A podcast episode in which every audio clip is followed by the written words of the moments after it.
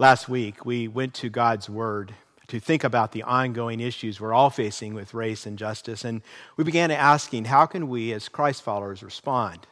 What does God tell his people to do? How, how must we live? Today, we're going to continue prayerfully thinking together. As we begin, I want us to hear some words from God's Word that should speak to our hearts, should frame our thoughts, should move us to action. Here's the first one Micah 6 8 says, the Lord God has told us what is right and what he demands. See that justice is done. Let mercy be your first concern, and humbly obey your God. God has told us how to live, and this is what he demands. See that justice is done. Let mercy be your first concern. Literally in Hebrew, love mercy. Humbly obey God. See, I'm asking God to help us as a church family practice this, to act justly, to love mercy, to humbly walk with God. Is that your prayer for Southwinds? Here's another verse we should be putting into practice. It's in 1 Corinthians 12, and Paul is describing here the body of Christ. He said each person is an indispensable part of the body. And in verse 26, Paul says, If one part suffers, every part suffers with it. If one part of Christ's body hurts, we all hurt. If my hand hurts, my body hurts. And so many people right now are hurting. So, as the body of Christ, we hurt together. Which leads right into a third verse, Romans 12 15, where Paul says, Rejoice with those who rejoice, mourn with those who mourn. Now, I think you know this. The rejoicing part is easy, but God's word also commands us to mourn with those that mourn. And, and some of us may not be aware of this, but we have people in our church family who are mourning. You may think this is all very far from us, but it's not. We need to mourn, we need to grieve with those who are hurting. But we need to do more. We need to act, to do what we can to make a difference. And for some of us, we don't quite know how. You know, in our interconnected world, we hear so much, we see so much, we see death and tragedy from all around the world all the time. And it can become very easy for us to grow numb. We, we can be genuinely sad, even angry for a moment, and then we just find ourselves moving on. And I think part of the reason why we move on is we often feel helpless. Well, what can we do? And the truth is, we will often not know what to do. But even when we don't know what to do. Here's what I believe is true for you. If you see someone attacking someone you love, what do you do? Well, you speak up, you step in, you use your power to help the person who's suffering, you do what you can to stop the injustice. God demands that his people see that justice is done. God demands that we love mercy. God demands that we humbly obey him. Today's message has two broad themes. First, why racial justice and reconciliation is critical to our mission as a church. Second, how we as a church can pursue racial justice and reconciliation as a model for the world. So, first, why is the pursuit of racial justice and reconciliation mission critical for us as a church? There's at least three reasons I briefly want to show you. First, this is mission critical for us as a church because God's purpose in salvation is the reunification of all peoples. I want to show you something in the Bible you may have never noticed before. It's a thread that goes all the way from Genesis to Revelation. Now, if you go to Genesis 11 and read it, you will see there people united in sinful rebellion against God at the Tower of Babel. And we're told that the result of man's sin there was that God confused their languages and God scattered those people all around the world. So, in Genesis 11, sin resulted in division, separation, and alienation between peoples, the, the scattering of languages, cultures, and ethnicities.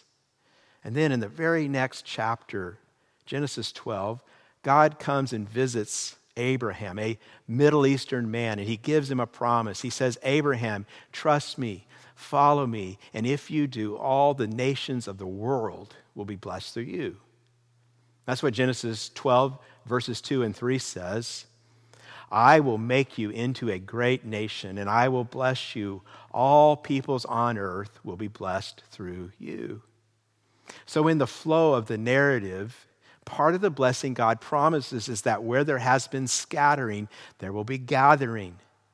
God says, I will reunify the nations, and I will do that through something that happens through Abraham's descendants down through thousands of years. You fast forward then all the way to the end of the Bible to Revelation, go to chapter 7, and you get this picture of heaven. You remember I mentioned this last week. The Apostle John sees a vision, it's of an ocean of people standing before the throne of Christ. This is verse 9. It says, There before me was a great multitude that no one could count from every nation, tribe, people, and language, standing before the throne and in front of the Lamb. They were wearing white robes and were holding palm branches in their hands. And what we see here, what we see here is the Spirit was uniting what sin had divided. And what we have between the, the division of Genesis 11 and then the reunification of Revelation 7 is God's people. It's the church. It's the church of Jesus Christ. It's us. Go to Acts chapter 2. You know the story. Uh, in this chapter, the Holy Spirit falls on God's people, and there's this powerful moment where the Spirit enables them to experience shared language. And every scholar will tell you that what we are seeing at Pentecost is a reversal of the Tower of Babel. We see the Spirit of God uniting what sin has divided. Still in Acts, fast forward to Acts chapter 16, and, and, and you'll read the story of how God is establishing the church in the city of Philippi. And I, I told you last week, maybe you remember, about the prayer that, that Jewish men prayed during this time God, I, I thank you that I am not a woman or, or a slave or a Gentile. Well, in Acts 16, when the Spirit begins to save people, we see three conversion stories highlighted. We are told that the Spirit converts a businesswoman named Lydia, a slave girl, and a Roman jailer. You see what happened? The first three converts that God uh, uh, saves when he begins to build his church are, are who? A woman, a slave, and a Gentile. The Spirit was uniting what sin had divided. We see this also in Acts chapter 13 when God was establishing the church at Antioch. We're given the names of five leaders Saul and Barnabas, they were ethnic Jews living in a Greek culture. Manaen was a, a wealthy person of the aristocracy. Simeon was also called Niger, which means black and then Lucian of Cyrene, which is in modern day Libya. Now, now think about this. Of, of the five leaders, one was from the Middle East, one from Asia, one from the Mediterranean, and one from Africa. Now, here's what's interesting most of these leaders don't get mentioned again. So, why are we told these names and where they're from? And scholars say that the answer is obvious. In the church, like we saw last week when we studied Ephesians 2, God is out to destroy the dividing wall of hostility and to create one new people from every nation of people. So, what is God's purpose through his church? Write this down. the Spirit is uniting what sin has divided. God is creating a new people, all united underneath our brown skinned Middle Eastern Savior. That's what God is doing. So, number one, pursuing racial justice and reconciliation is important because it is the entire goal of salvation to bring peoples together. Second, it's important because we grow to know God more fully through the experience of many cultures.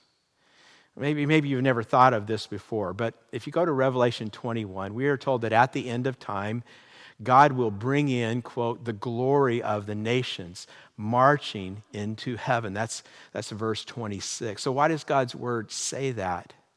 I don't have time to develop this in depth, but think about it if God created all peoples and if all peoples carry the image of God, then doesn't it stand to reason that every people group reveals something about the beauty and power and wisdom and love of God? Especially uh, when those people are reborn and redeemed by the blood of Christ, and when the Holy Spirit begins to sanctify and restore and renew. And what we often find is that different people groups, through their particular culture, they reveal different aspects of the glory of God.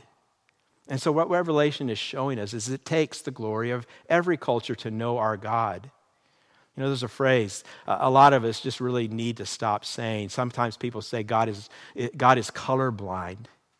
Well, God is not colorblind because every people and every culture, redeemed and renewed, reveals in a unique way the glory of God. God's aim is never homogeneity, it is always unity in diversity. So the Bible, the Bible is showing us that we may know God more deeply through the glory of many cultures worshiping, serving together. And then, third, uh, this pursuit is important because a multicultural church powerfully demonstrates the truth of the gospel to the world. In John 17, Jesus prays something incredibly important, and, and seasons like the one we're going through reveal how very important it is. It's in verses 20 through 23. Jesus prays, and he says, My prayer is not for them alone. I pray also for those who will believe in me through their message, that all of them may be one, Father, just as you are in me and I am in you. May they also be in us, so that the world may believe that you have sent me. I have given them the glory that you gave me, that they may be one as we are one, I in them and you in me. May they be brought to complete unity to let the world know that you sent me and have loved them, even as you have loved me. Jesus prays for future believers from every race, nation, and culture, and he prays that they may become one so that, did you see it? So that the world may know that the Father sent the Son. In other words, it's the unity of God's people that will authenticate the message Jesus came to bring to the world. Let me put it like this, and maybe you'll want to write this down. When what's divided everywhere else in the world is united in the church, it powerfully demonstrates to the watching world the truth of the gospel and the power of the Spirit. Several years ago, a pastor of one of our nation's largest, most influential churches was retiring, and he was on a stage, and people were being interviewed, and someone asked him, If you could look back on your years of ministry, what is one thing you wish you could do differently? After a long pause, he said, I wish that I would have aimed for a more racially diverse church, even if it meant that our church stayed half its size. Now, people in the room were incredulous. In fact, the reporter who asked the question said, Well, you, you've spent all these years preaching that we, we, we need to reach as many people as possible you know, to come to know God. How could you say what you just said? And he responded, The corporate witness of a racially united church in America would be more evangelistically effective than a numbers surge at any one congregation. Think about it from the form of a what if. What if people looked and saw black, white, Hispanic, Asian communities in our nation, and, and what they had to say about what they saw was, well, you know, when you walk to the streets, they're divided. And when you walk to the voting booths, they're divided. And when you walk into schools, businesses, and workplaces, they're divided. But what if there comes a day when you have to say, when you walk into the church, they're worshiping together as brothers and sisters on earth as it is in heaven? That will powerfully demonstrate the truth of the gospel to a watching world. And I think, I think that the only conclusion we can come to as genuine followers of Jesus is this is not optional. This is not something we choose whether or not to care about. If we stand on the truth of the Bible, then we must pursue this. And so that leads us to this question How can we as a church to bring healing and unity, to bring reconciliation and justice, how can we pursue racial justice and reconciliation as a church? What can we do? I've been reading and I've been listening to as many people as we can. And you know, there's really a lot more that we can do than what I'm going to share with you. But let's begin. I want to I want to just give you six action steps. And here's the first one. You can write this down in your notes. The first thing that all of us can do is admit that racism is real. You know, I think one of the problems we face in this moment is that too many of us are too focused on saying things like, you know, it's really not as bad as you think, or you know, the media, the media always sensationalizes and exaggerates things. You know, just because you haven't seen racism or you don't see it much, it doesn't mean it doesn't really exist and it's not bad. It is all over our world today, and it always has been. As we have said, and I think we all agree, racism is ultimately a sin problem. And if that's true, and it is, then why would we be surprised that racism is real and it occurs far more often in our sin soaked world than we may know? You know, if you're concerned that certain people and certain groups may be exaggerating racism, would, would you consider that you may be minimizing it for whatever reasons? I want to ask you to do something. I want to ask you uh, there in your home uh, to look at this, this bottle, and, and I want you to, to say uh, out loud what this water bottle says on the label. Now, you're not here, and I can't hear you, but if you spoke, uh, you would be saying something like Kirkland purified drinking water. Now, here's the reality I, I can't see that. I can't see that. I see something about how much I can get if I recycle, and then a whole lot of words much, much too small for me to read. But I'm never going to see what you see until I take the time to get around the other side of this thing, turn it where I can see it, and see it from your perspective.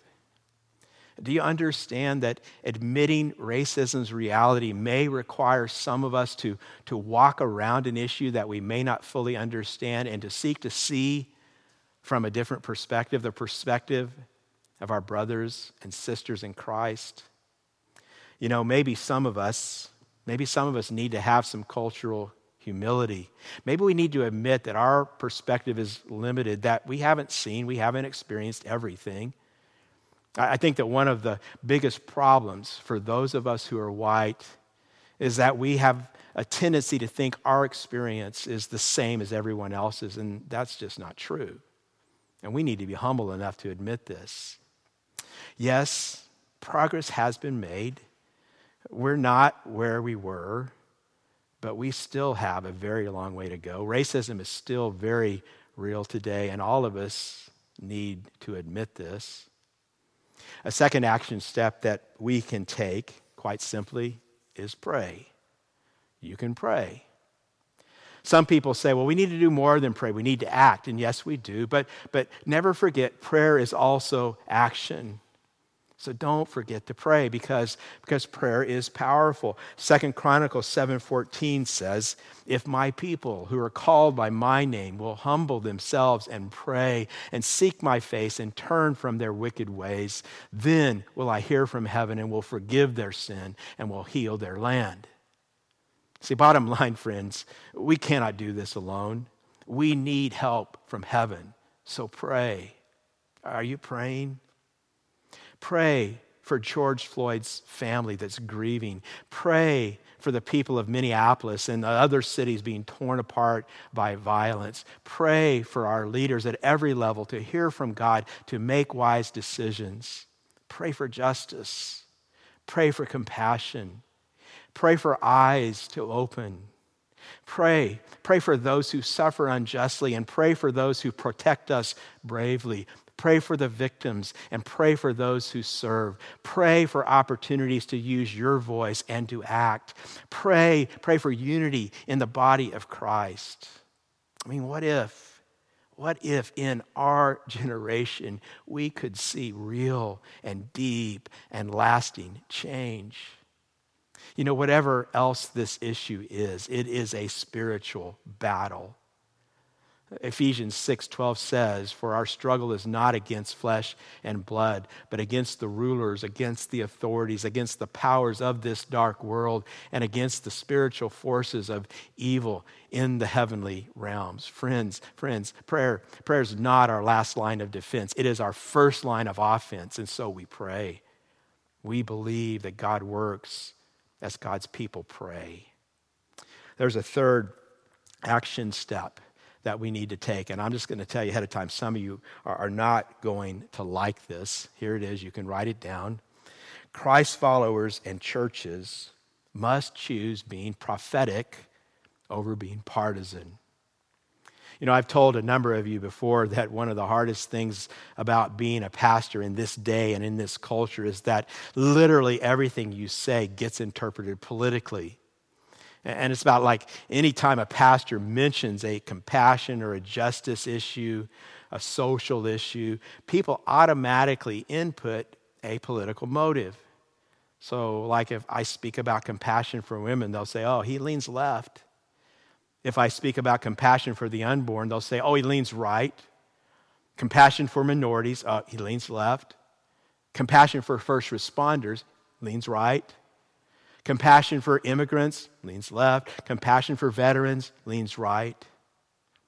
And maybe, maybe we need to be reminded today that our primary allegiance as Christ followers is not to a red elephant or a blue donkey, but to a slain lamb. See, for many Christians in our culture, these allegiances have been, have been flipped in priority. And the result for some has been reflexive, unthinking political ideologies. And the result for some others has become sinful political idolatries. See, some people who name the name of Christ are more discipled by a party than they are by God's kingdom. And, and, here's the problem that creates. Some people in our culture, they've stopped thinking about justice. They're only thinking about sides. Which side does this issue fall on? Whose side? And that determines whether they'll care or whether they'll speak up about something. And, and what happens eventually is that a Christian who votes Democrat will, will not speak up for the lives of the unborn. That's a right issue. That's not my thing. Or a Christian who votes Republican will not speak up about racial justice because that's a, that's a left thing. That's not my thing. And we need to remember we're not primarily citizens of the Republican Party or the Democratic Party. We're citizens of the kingdom of God.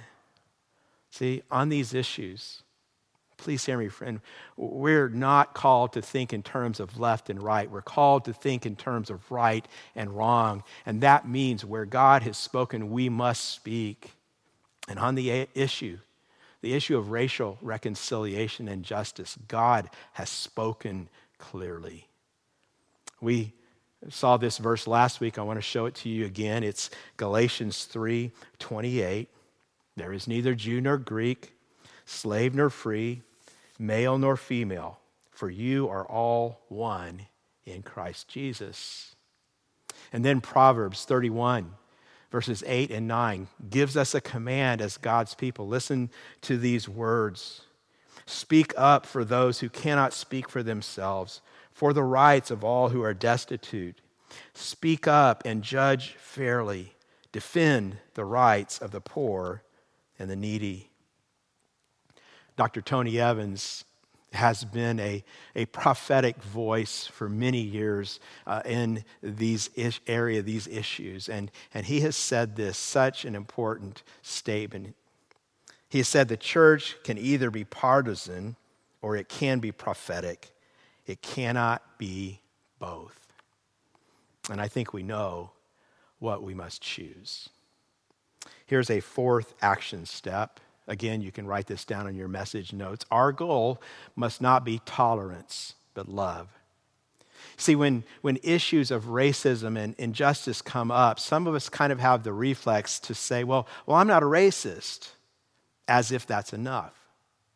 But maybe we need to be reminded in God's kingdom, the goal is not just the elimination, elimination of racism, the goal is oneness, the achievement of unity in diversity, all God's people one.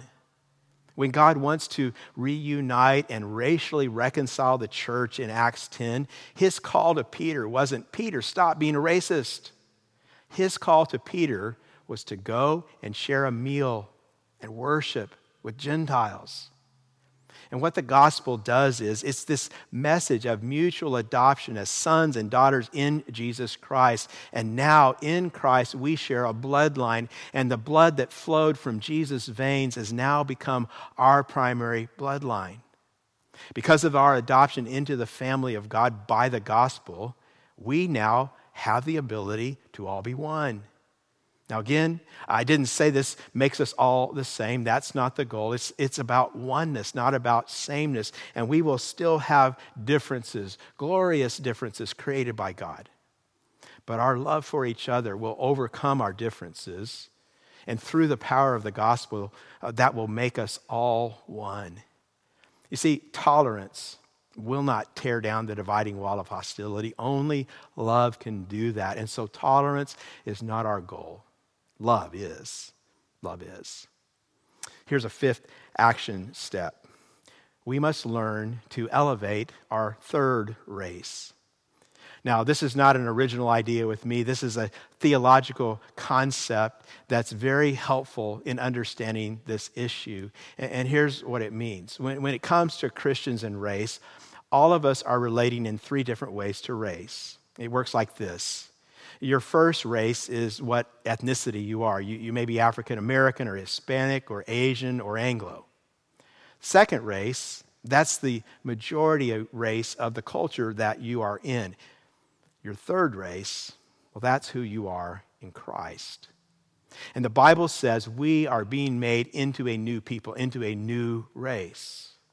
Now, when you become a Christian, it does not eliminate your first race, and you are not called to assimilate to the second race of the majority culture in which you find yourself as a part of your conversion.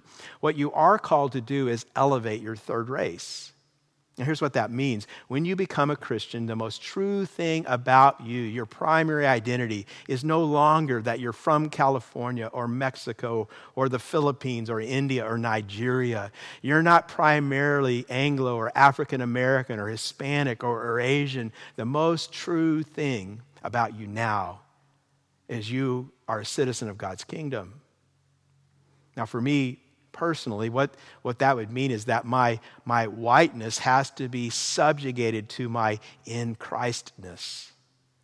And that gives me, if I do that, the ability to enter into conversations that otherwise might be uncomfortable for me, but, but now I can handle them. When I hear things that might be difficult for me to hear as a white person, the one who is speaking isn't attacking the core of who I am because I am primarily in Christ.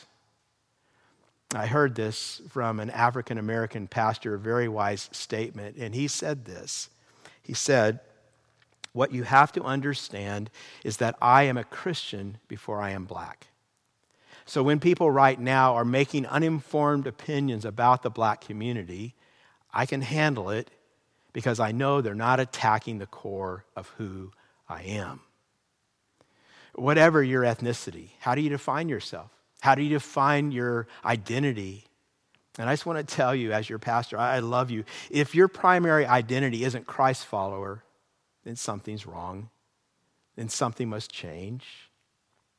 Here's our final action step. Number six. Number six. We must learn to listen as I've talked to African American members of our church family, what sometimes brings some painful grief in moments like this, they, have told me, is as they're grieving and as they're asking questions, as they're angry over what has happened, they will find that someone will, will either say or they'll like send a signal that they just kind of need to get over this. Sometimes someone will say to them, Well, what about that? Or sometimes someone will say, but yes, you know, all lives matter. Someone will begin expressing pain or grief or anger, and the response they get from the majority culture is, well, look here. Here's some statistics you could see because this proves it's really not as bad as you think it is. I recently heard a godly black pastor who said this, and I quote All too often, white Christians have a PhD in statistics and a third grade education in empathy. What we need to understand is there are some things that people like me are never going to understand, never going to get until we stop and listen, until we listen to someone who has a different story from us. You know, I've talked to a number of African American members of our family, and they've told me about the talk that their parents had with them when they were growing up, maybe as early as nine or 10. And I want to tell you, it's very different than the talk I had with my parents or the talk I had with my kids. It was the talk, it was the talk about what you must do if a policeman pulls you over. It's the talk about how you walk into a gas station, uh, grocery store, uh, mini mart without people automatically assuming you're there to steal someone. And this is what I've been told. They, they, they were told by their parents make sure you keep your eyes up, make sure you don't put your hands in your pockets. There's all kinds of rules and protocols for protection. And some of you, you know. You know, these are very normal conversations in African American families, especially with, with young boys as they are growing up. And I want to tell you, that conversations like that have to happen should grieve us. And if, if you've never heard about them, it might be blowing your mind right now. My dad never had to have a kind of conversation like that with me. And I'm just telling you, we will never understand if we don't listen. And God's word, friend, God's word commands listening. James 1 19 says, Everyone should be quick to listen, slow to speak, and slow to become angry. I've been talking in recent days with some African American pastor friends, and we're working right now and having a conversation that we can share with you. It's going to be happening this week. We're going to be sharing it soon. And it's so important that all of us in these conversations, I know it matters for me. It's so important for, for me. I, I, I know it's so important for some of you, especially, that we learn to ask questions and then just be quiet. Just listen. Don't talk. Don't explain. Don't offer answers and be willing to ask questions that may lead to answers that make you uncomfortable, like questions like, How has racism impacted your life personally? See, you may find yourself in places where, where you don't know what to do, you don't know what to think. But if you're open to God's Spirit and if you stay humble, you may just see God work in ways you've never experienced before. I'm urging you, I'm calling all of us, care enough Care enough to get outside your relational comfort zone. Care enough to go there, to listen. Care enough to feel someone else's pain. Southwinds, I just want to say this is our moment. This is our moment as God's people, a, family of faith gathered in this particular place. It's our moment to be quick to listen, slow to speak, slow to become angry. Will we, will we obey God's word? I want to end like this. Um, uh, here's what I know I know that for some of you, as, as you're watching what has been happening in our nation, and, and even closer to home, you are deeply grieved. And, and this is something that you have been, have been fighting against and, and praying about and internally wrestling with for a long time, maybe even your entire life. And, and you might now have a tendency to look at our nation's history, to look at the state of the world, and, and what you might feel is hopeless and, and defeated and just weary. There's this temptation in your spirit, maybe, to give up. You know, in the book of Ecclesiastes, there's this passage. There's, there's 28 seasons of life, you know, seasons to live and, and die, to laugh and cry, to gather and scatter. Um, to have peace and to be at war. Did you know there's one season you won't find in the book of Ecclesiastes? You'll never find that there's a time to quit. And what that means is that everything you're believing for, everything that the saints that went before us were praying for, all of it is on the other side of godly people of faith not giving up. Psalm 27 13 says, I am still confident of this. I will see the goodness of the Lord in the land of the living. Surely, surely, we will see the goodness of the Lord in the land of the living. May God, may God use us, and may God use Southwinds Church to bring it to pass. Up there, down here, on earth as it is in heaven. Would you join me as we pray? As your heads are bowed and as your eyes are, are closed. Let's pray together. Let's pray with a bold faith to a God who says all things are possible. Let's take action doing whatever God tells us to do. Let's not become weary in doing good, trusting that at the proper time we will reap a harvest of good if we do not do not give up. Let's act justly. Let's love mercy. Let's walk humbly with our God under the banner of the name that is above every name, the name of Jesus. Born of a virgin, died on a cross, raised again from the dead, so that anyone who calls on the name of the Lord will be saved. See, we believe the only answer is Jesus, that our only hope is Jesus. And so, Father, help us to know Jesus. Help us make him known. God, we pray that as a church family, you would empower us to make a difference in this world, light shining into darkness, standing up for those who are unjustly abused, seeking justice, showing mercy, God, loving as we've been loved. And Lord, may the world look on and know that we're followers of Jesus by the way we love one another. May this happen. May these things come to pass in the name of Jesus Christ, we pray.